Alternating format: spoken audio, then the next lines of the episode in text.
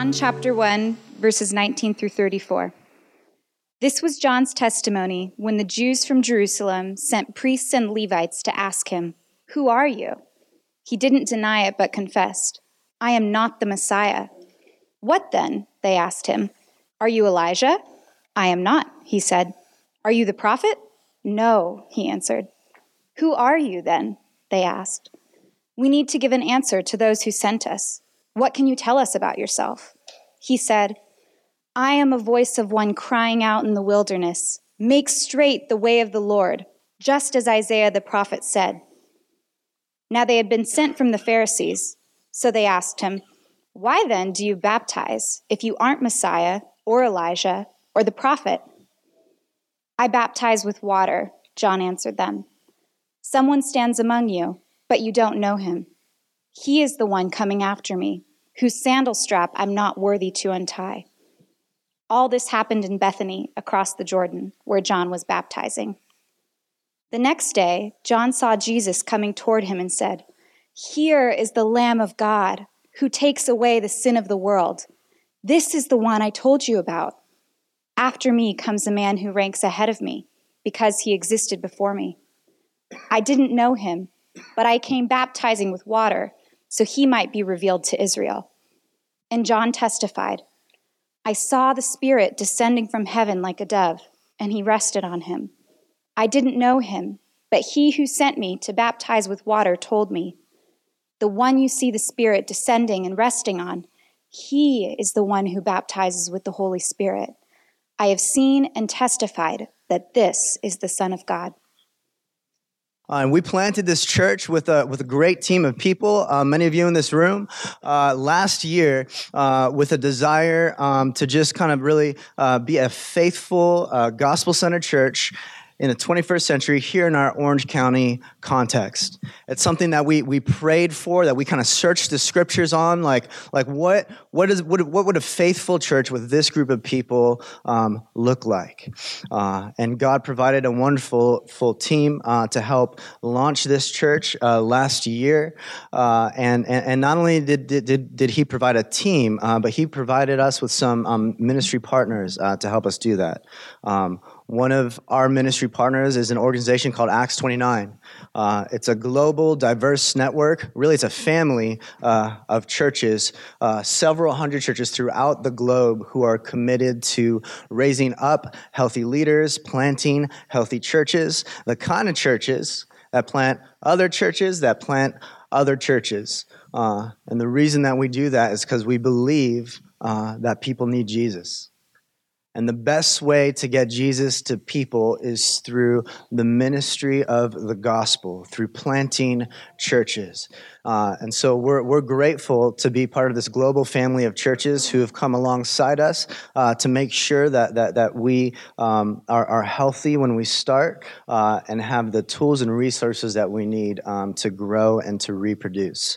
Um, and we have uh, a special guest with us this morning uh, who will be uh, preaching God's word for us, who is with that network, with Acts 29. he's leading our efforts throughout the, the southern Africa region. Uh, and before uh, I invite uh, Pastor One to open up God's word for us, uh, I, I kind of we're going to conduct a brief brief interview so that you can get to know a little bit about who he is. So, Pastor One, would you come up here? You guys join me in welcoming Pastor One.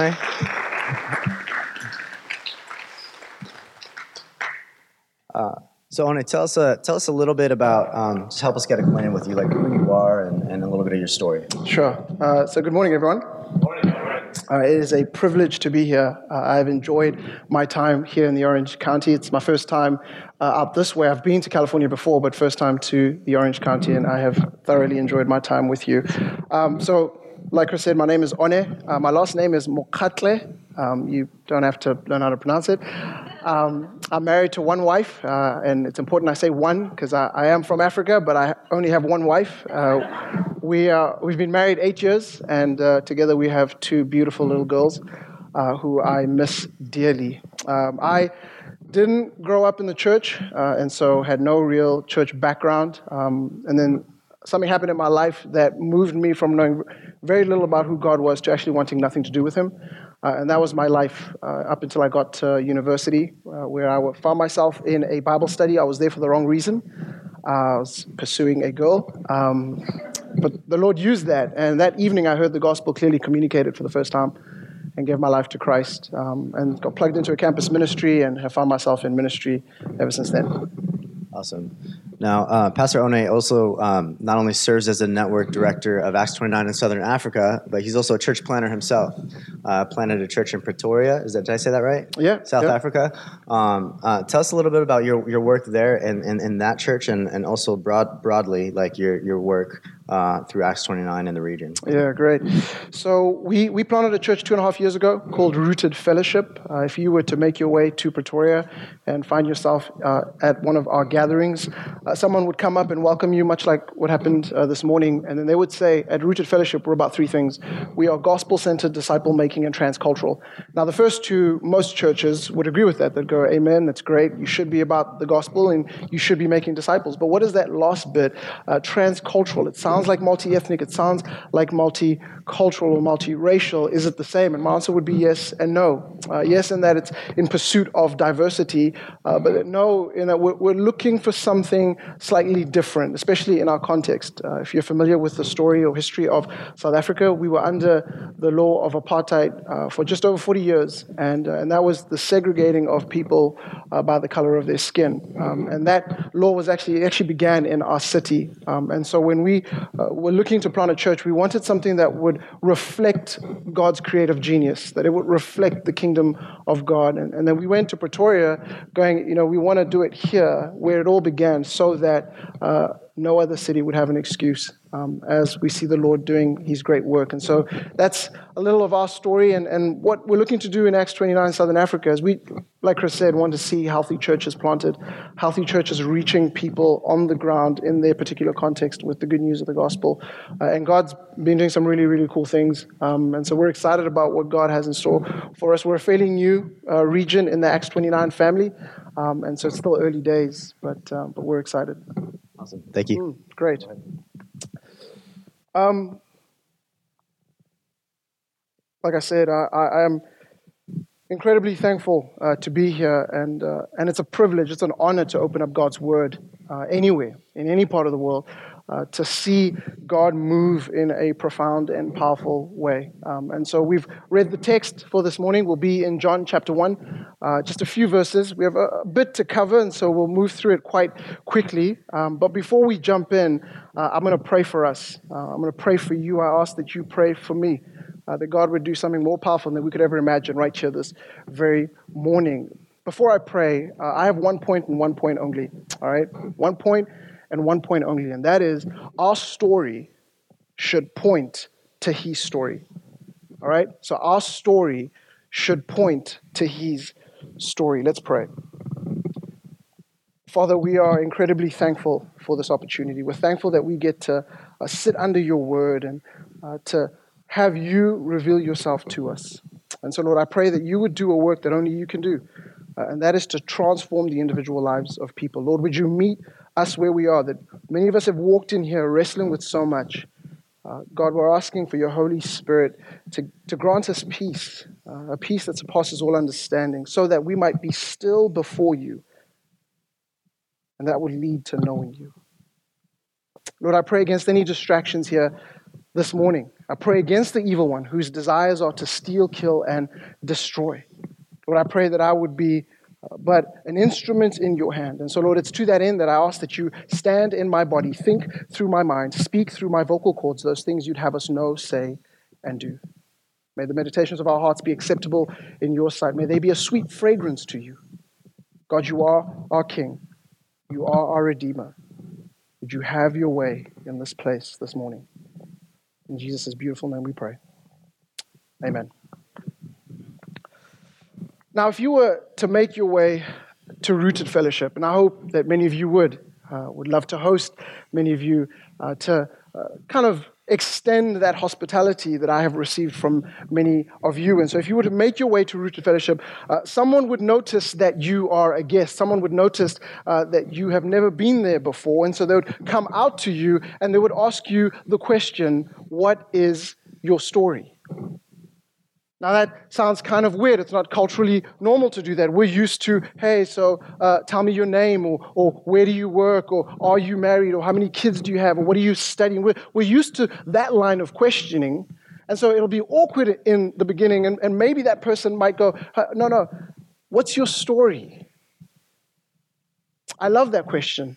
Because in South Africa, we believe that we are made up of a multitude of narratives.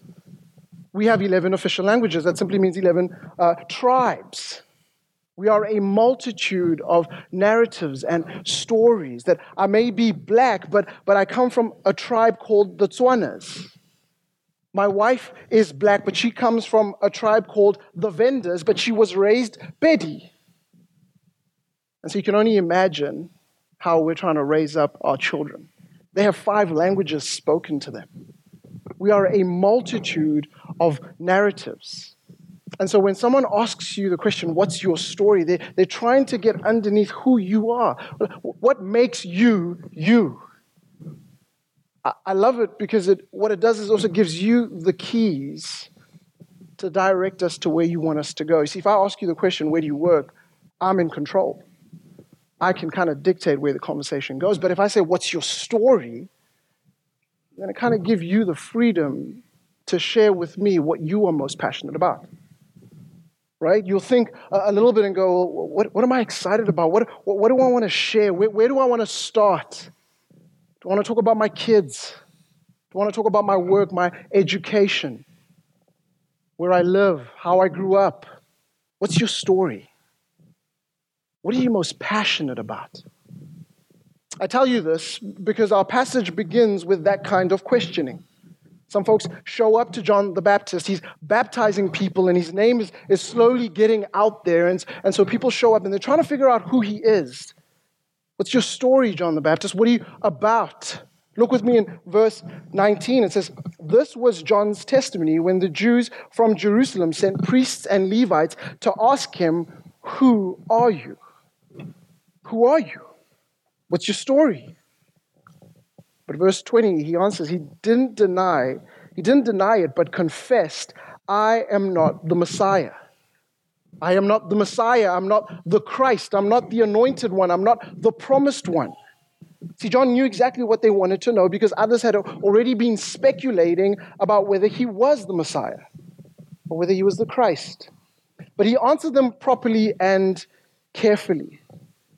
In fact, the ESV says that he confessed, it says it twice, that he confessed that he is not the Messiah. He wanted to be clear. See, for John, it was unthinkable that attention would focus on him because he was unequivocally not the Messiah. He knew that, but he wanted them to know that.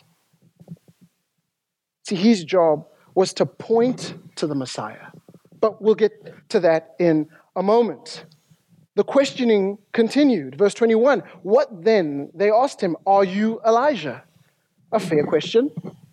Considering he looked like Elijah and he, he came in the spirit and power of Elijah. And then the Jews had an expectation that Elijah would come again. In fact, the final words of the Old Testament say that Elijah will come again before the day of the Lord. We find this in Malachi chapter 4, verse 5 and 6. But John answers them the same way. I am not him. I am not him. Still, the questioning continued. They would not relent. Are you the prophet? See, they were thinking about the one God promised through Moses in Deuteronomy chapter 18, verse 15 and verse 18, where it says, uh, The Lord your God will raise up for you a prophet like me from among your own brothers. You must listen to him. We see that promise in verse 18 of Deuteronomy chapter 18, where it says, I will raise up for them a prophet like you from among their brothers. I will put my words in his mouth, and he will tell them everything I command him. So, John, are you a prophet? Are you the promised one? But again, John says, no. No, no, no. He is clear in every denial. So it leads them to ask, well, then who are you? Verse 22 Who are you then? They asked. We need to give an answer to those who sent us. What can you tell us about yourself? John the Baptist, who are you? What is your story? That's what they're trying to figure out. What is your story? Notice this. John's answers in verse 23 to 28 reveal what is of primary importance in the matter of witnessing. It's critical for us to understand this. What he reveals about himself is critical for us, for those who have crossed the line of faith, for those who look to Jesus as Lord and Savior. It's important for us in our witnessing, in our presentation of the gospel. If we are to be the, the salt and light of the earth, then, then we must understand this. Let's read it together. Verse 23 says, He said, I am a voice of the one crying out in the wilderness. Make straight the way of the Lord, just as Isaiah the prophet said. Now they had been sent from the Pharisees, so they asked him, Why then do you baptize if you aren't the Messiah, or Elijah, or the prophet? I baptize with water, John answered them. Someone stands among you, but you don't know him. He is the one coming after me, whose sandal strap I'm not worthy to untie. All this happened in Bethany across the Jordan where John was baptizing. So let's break this down. If I say that this is incredibly important for us in our witnessing, let's, let's break it down a little bit. Look with me. John says, I am a voice. I am a voice. He did not say, I am the word, but rather he goes back about 700 years to the words given in Isaiah chapter 40, verse 3 and 5. And he says, I am just a voice. You're trying to figure out who I am. I am just a voice. He was not the substance. He was not the content. He was not the word. He was just a voice. John says, I'm just a communicator. I am just a communicator. Borrowing the imagery from the Old Testament passage, he was saying, I am only a workman making a road, a path, a way for the Messiah. He moved the emphasis away from himself. He took the focus off himself and wanted to point them to Jesus. He does something similar in verse 27 of our passage this morning, where he says, He is the one coming after me whose sandal strap I am not worthy to untie. He again turns the conversation away from himself and points attention to Jesus, the one and only true Messiah. Not only that, John says that Jesus is so above his league, so highly exalted, that ordinary people like himself were unworthy to perform a task relegated to the lowest slave. Let me explain what that means here. See, among the rabbis and their disciples, there was a teacher student relationship. Now, this relationship had the potential for abuse. It was entirely possible that a rabbi might expect unreasonable service from their disciples. This was normal. Now, one of the things which was considered too low for a rabbi to expect from his disciples was the untying of the rabbi's sandal strap. And so John here says that he is unworthy to even do that. Such humility. This is a man whose name is, is, is making its way into the streets. People are talking about him. He's baptizing people, and then this is what he says about himself. Such humility. Who is this man of such humility? I'm glad you asked. Jesus says this about him in Matthew chapter 11, verse 11. Truly I tell you, among those born of woman, no one greater than John the Baptist has appeared. That's what Jesus says about John the Baptist.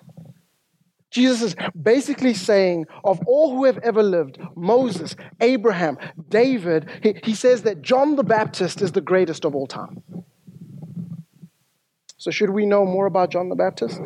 According to Jesus, the answer should be yes. The Bible tells us quite a bit about John the Baptist. There's lots said about him in the scriptures. The scriptures are clear about John's faithfulness and commitment to God and his kingdom. So let's get to know John a little better. John the Baptist was uh, a, a Nazarite. The Nazarites were those who took a vow to voluntarily dedicate themselves to God. By definition, the Hebrew word Nazir simply means to be separated, to be consecrated, to be devoted.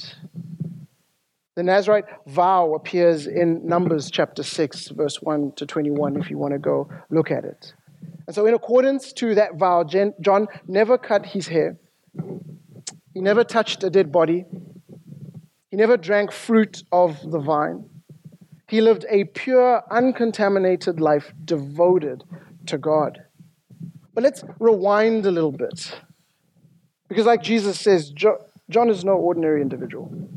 So let's take a look, at his birth. We can find this in Luke chapter 1. John's birth was a miraculous one. He was born of elderly parents, which is a nice way of saying his parents were old. They were old. His parents had never been able to have children.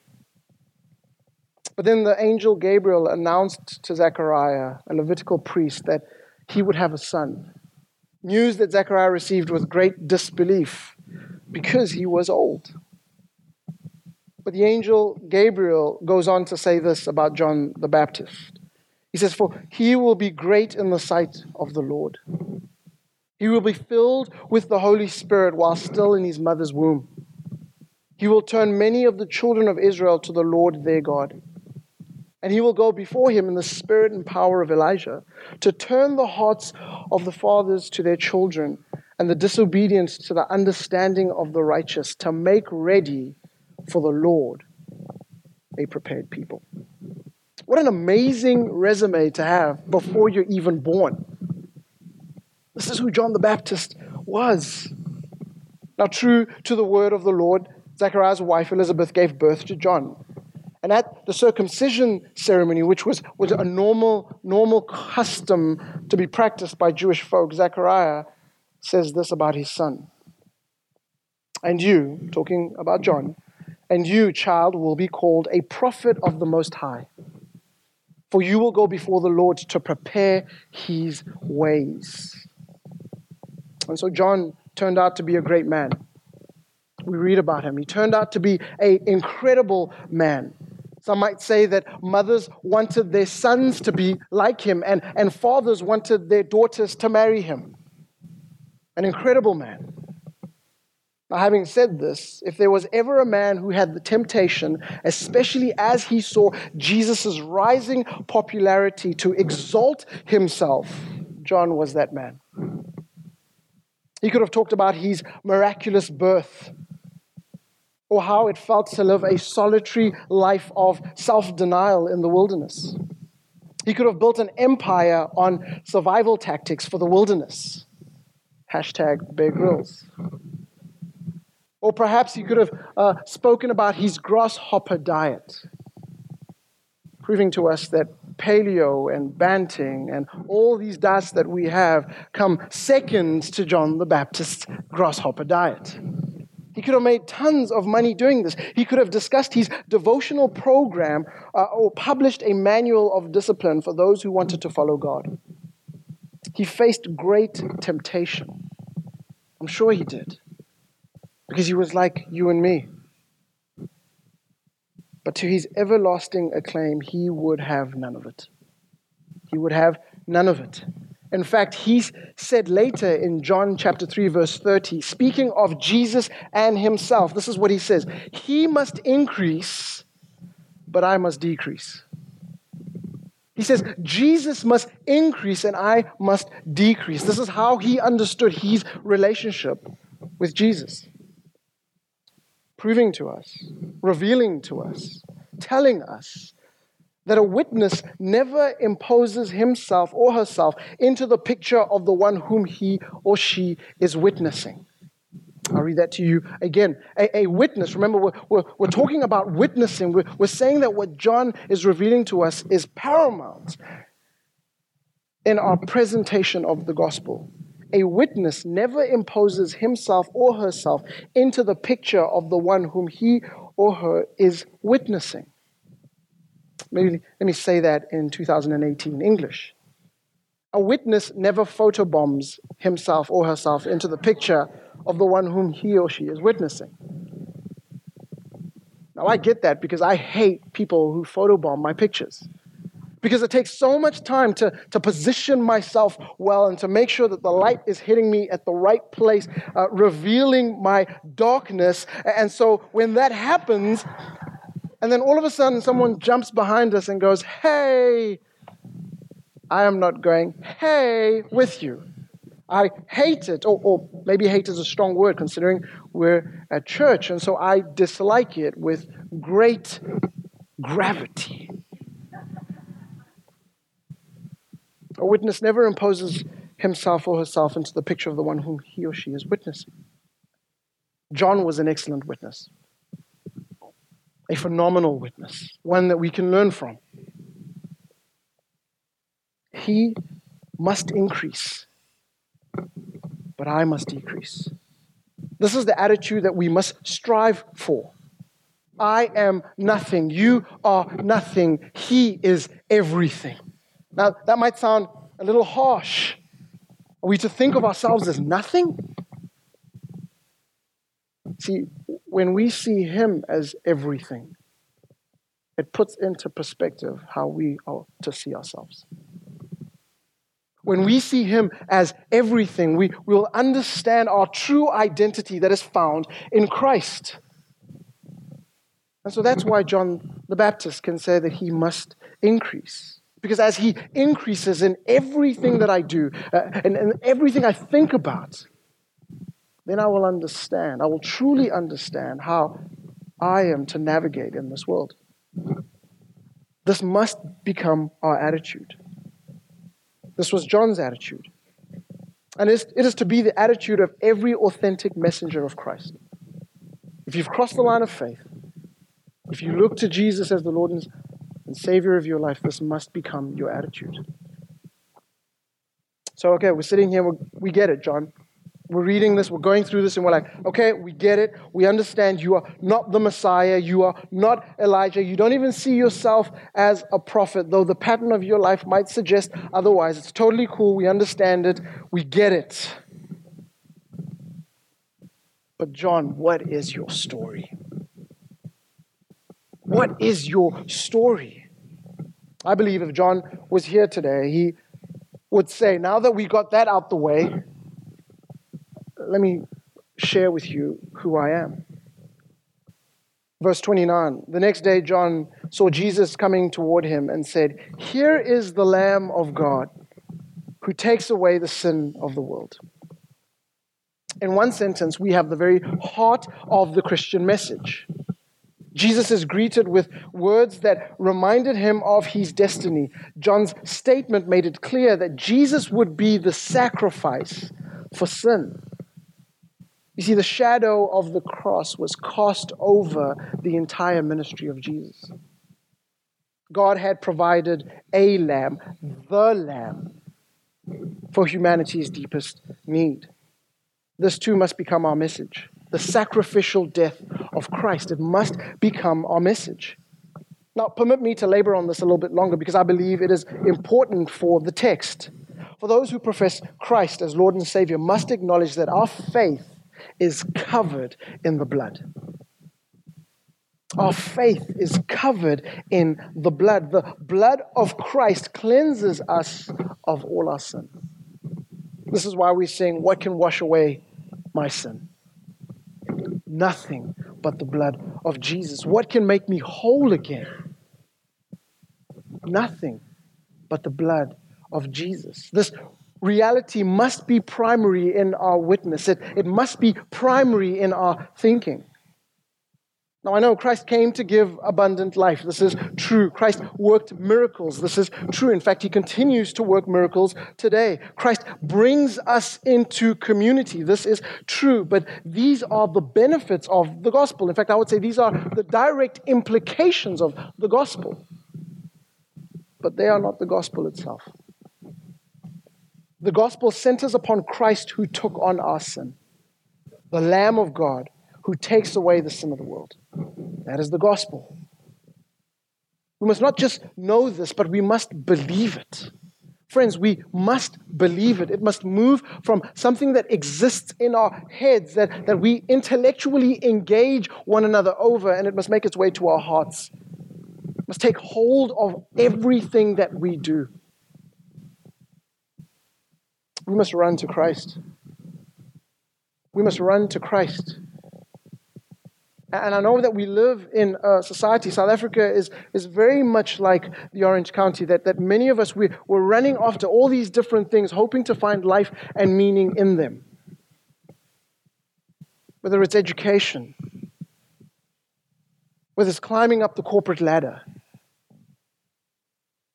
marriage, children, relationships. We run after all these things, hoping that they will give us all that we need. But they will leave us empty. And so, what do we do is we, we hold on to the one and then it fails us. And then we go and run on and hold on to another and then it fails us. And then we go to another and it fails us. And you want to know why they will always fail us? Because none of those things, as good as they are, none of them died for us. They cannot save us. We must know this. We must believe this. Look in verse 30. It says, This is the one I told you about. John continues. He continues to reveal his story that points to God's story, that points to Jesus' story. After me comes a man who ranks ahead of me because he existed before me. I didn't know him, but I come baptizing with water so that he might be revealed to Israel. Now, John was born before Jesus. We know this because of Luke chapter 1.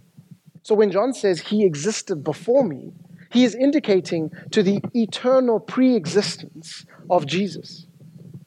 John is saying, guys, I know who Jesus is. I know who he is. He is God. He is the creator and sustainer of all things that all things were created by him and for him. He understands who Jesus is. But he goes on, verse 31 I didn't know him, but I come baptizing with water so that he might be revealed to Israel. See, John's water baptisms were baptisms of repentance. This is how he prepared the way. People had to turn from their sins so that they might receive the Messiah and the benefits of his salvation. Jesus, Jesus brought a new, different baptism. Look with me in verse 32. And John testified, I saw the Spirit descending from heaven like a dove, and he rested on him.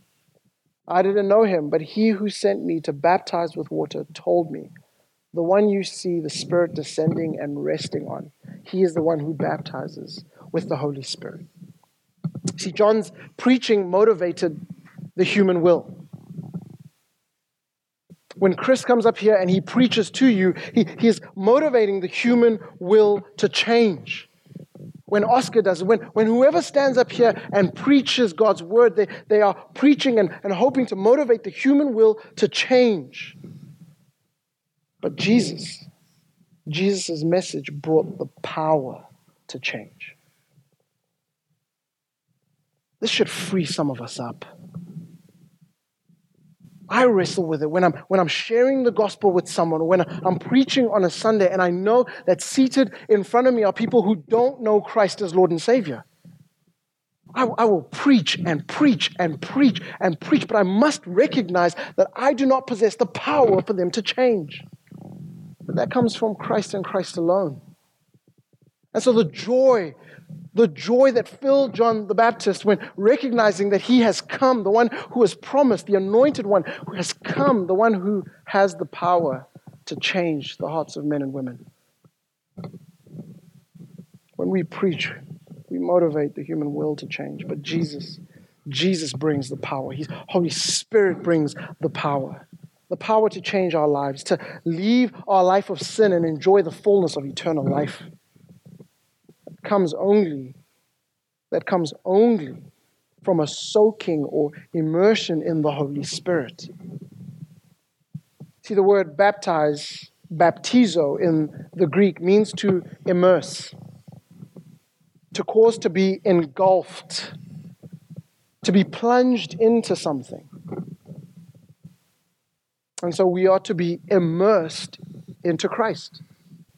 We are to be engulfed with Jesus Christ. We are to be plunged into his rich and eternal grace. We are to anchor ourselves in Jesus, to find life in him and nowhere else.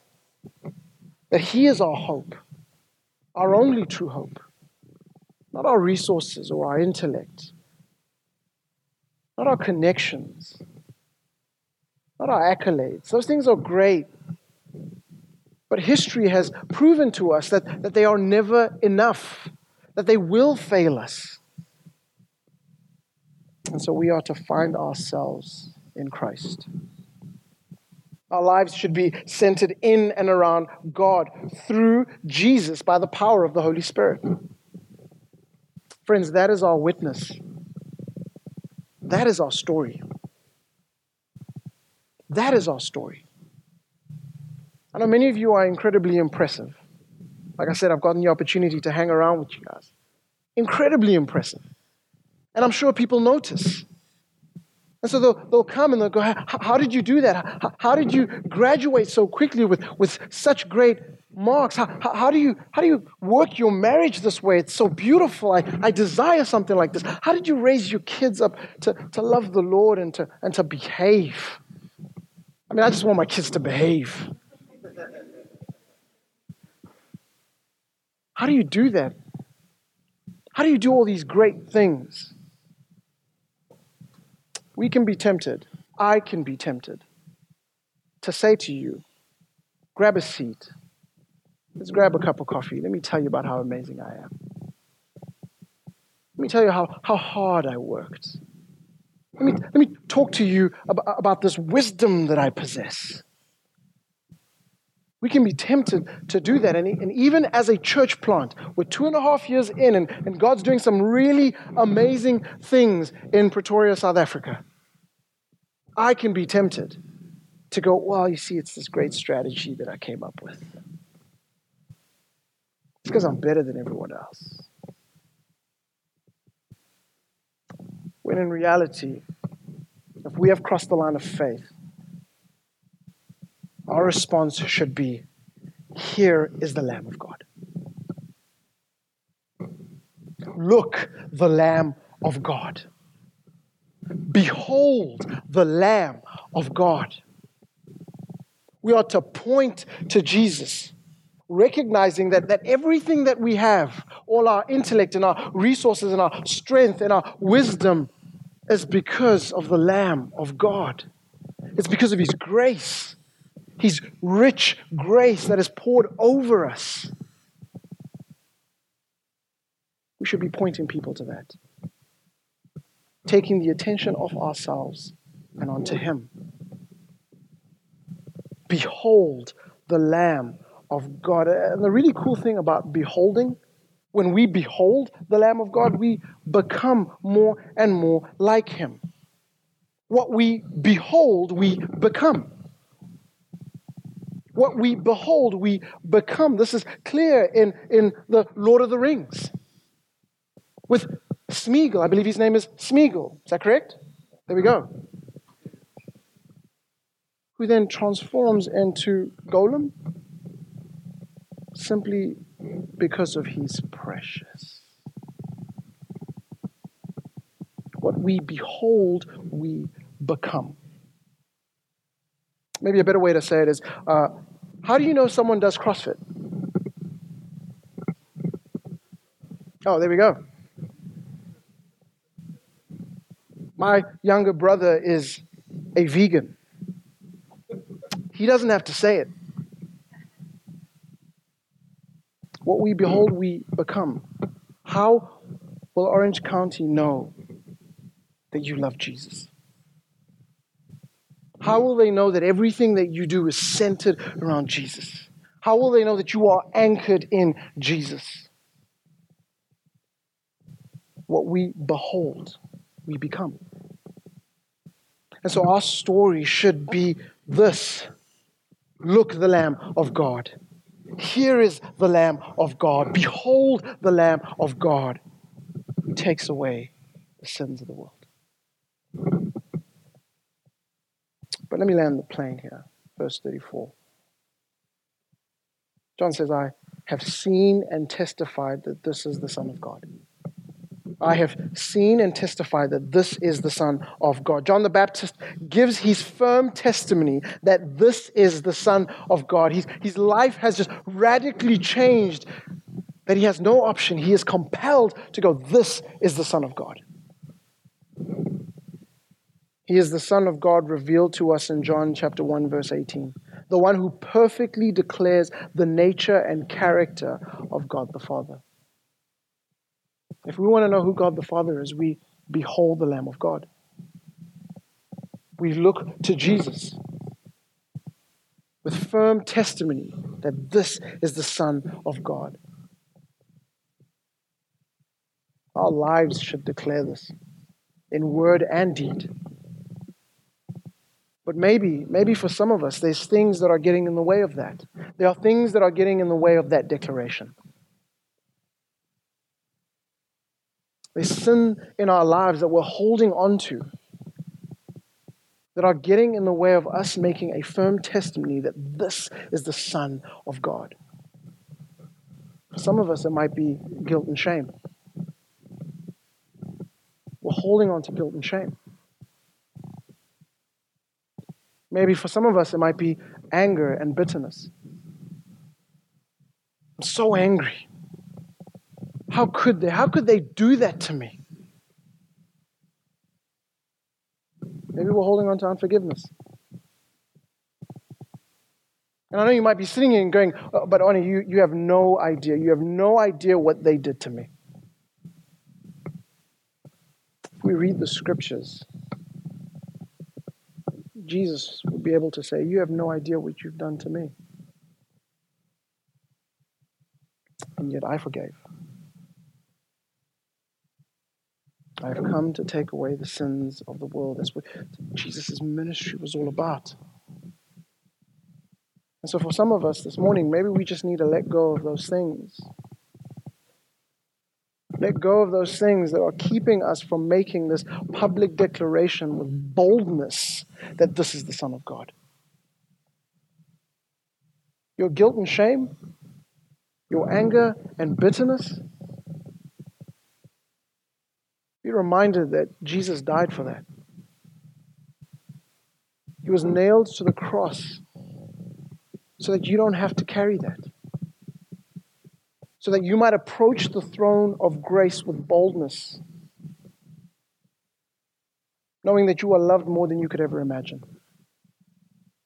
You are loved more than you could ever imagine, that His grace continually poured over you over and over and over again. That, that, that Jesus is, is not like some of us when we buy something and we hold on to the receipt because we're going, if this thing, if this thing does not work, I'm taking it back. If this package is broken, I'm taking it back. Jesus knows we're broken. And yet he still fixed his eyes on the cross and said, I will die for my people. And so all we have to do is accept the invitation that is given to us to come to Him, to look to Him as our Lord and Savior. And so my hope, King's Cross, is that, that you would be remembered as a people. You would be remembered as a people whose story always pointed to His story that everything that you did was about beholding the Lamb of God. And so we're going to pray in a moment and transition into a time of communion. And, and I want this time to, to, to be a, an opportunity for us to pause for a moment and to reflect. We do this regularly like you guys at Rooted Fellowship. And, and what I ask of our people is to, to pause for a moment. We live lives that are, are moving at, let me try to translate this, is 200 miles an hour fast. Is that, is that quick? Okay, cool. So, so we're moving at 200 miles an hour. Things are just happening all the time, and there's so much noise that, in fact, it makes us uncomfortable to be still before Him. And so I'm going to pray in a moment, and Going to ask that we be still before Him. That we be quiet enough to ask ourselves the question where are we in light of our relationship with Him? Are there things in your life that you're holding on to that are keeping you from making a firm testimony that this is the Son of God? Are there things in your life that scare you so much that if people found out, you'd wonder if they'd even love you? Don't believe that lie. God sees them and He loves you. And how do you know? He sent His Son to die for us. And so, as we partake in communion together, may we reflect together and behold the Lamb of God. Thank you for listening to the King's Cross Church podcast. We'd like to encourage listeners to be part of a local church gathering. If you're ever in the Orange County, California area, we'd love it if you come by and visit on a Sunday morning. For meeting times and locations or any other information about us, please visit kx.church. There's no .com in that, just kx.church. Thanks again for listening.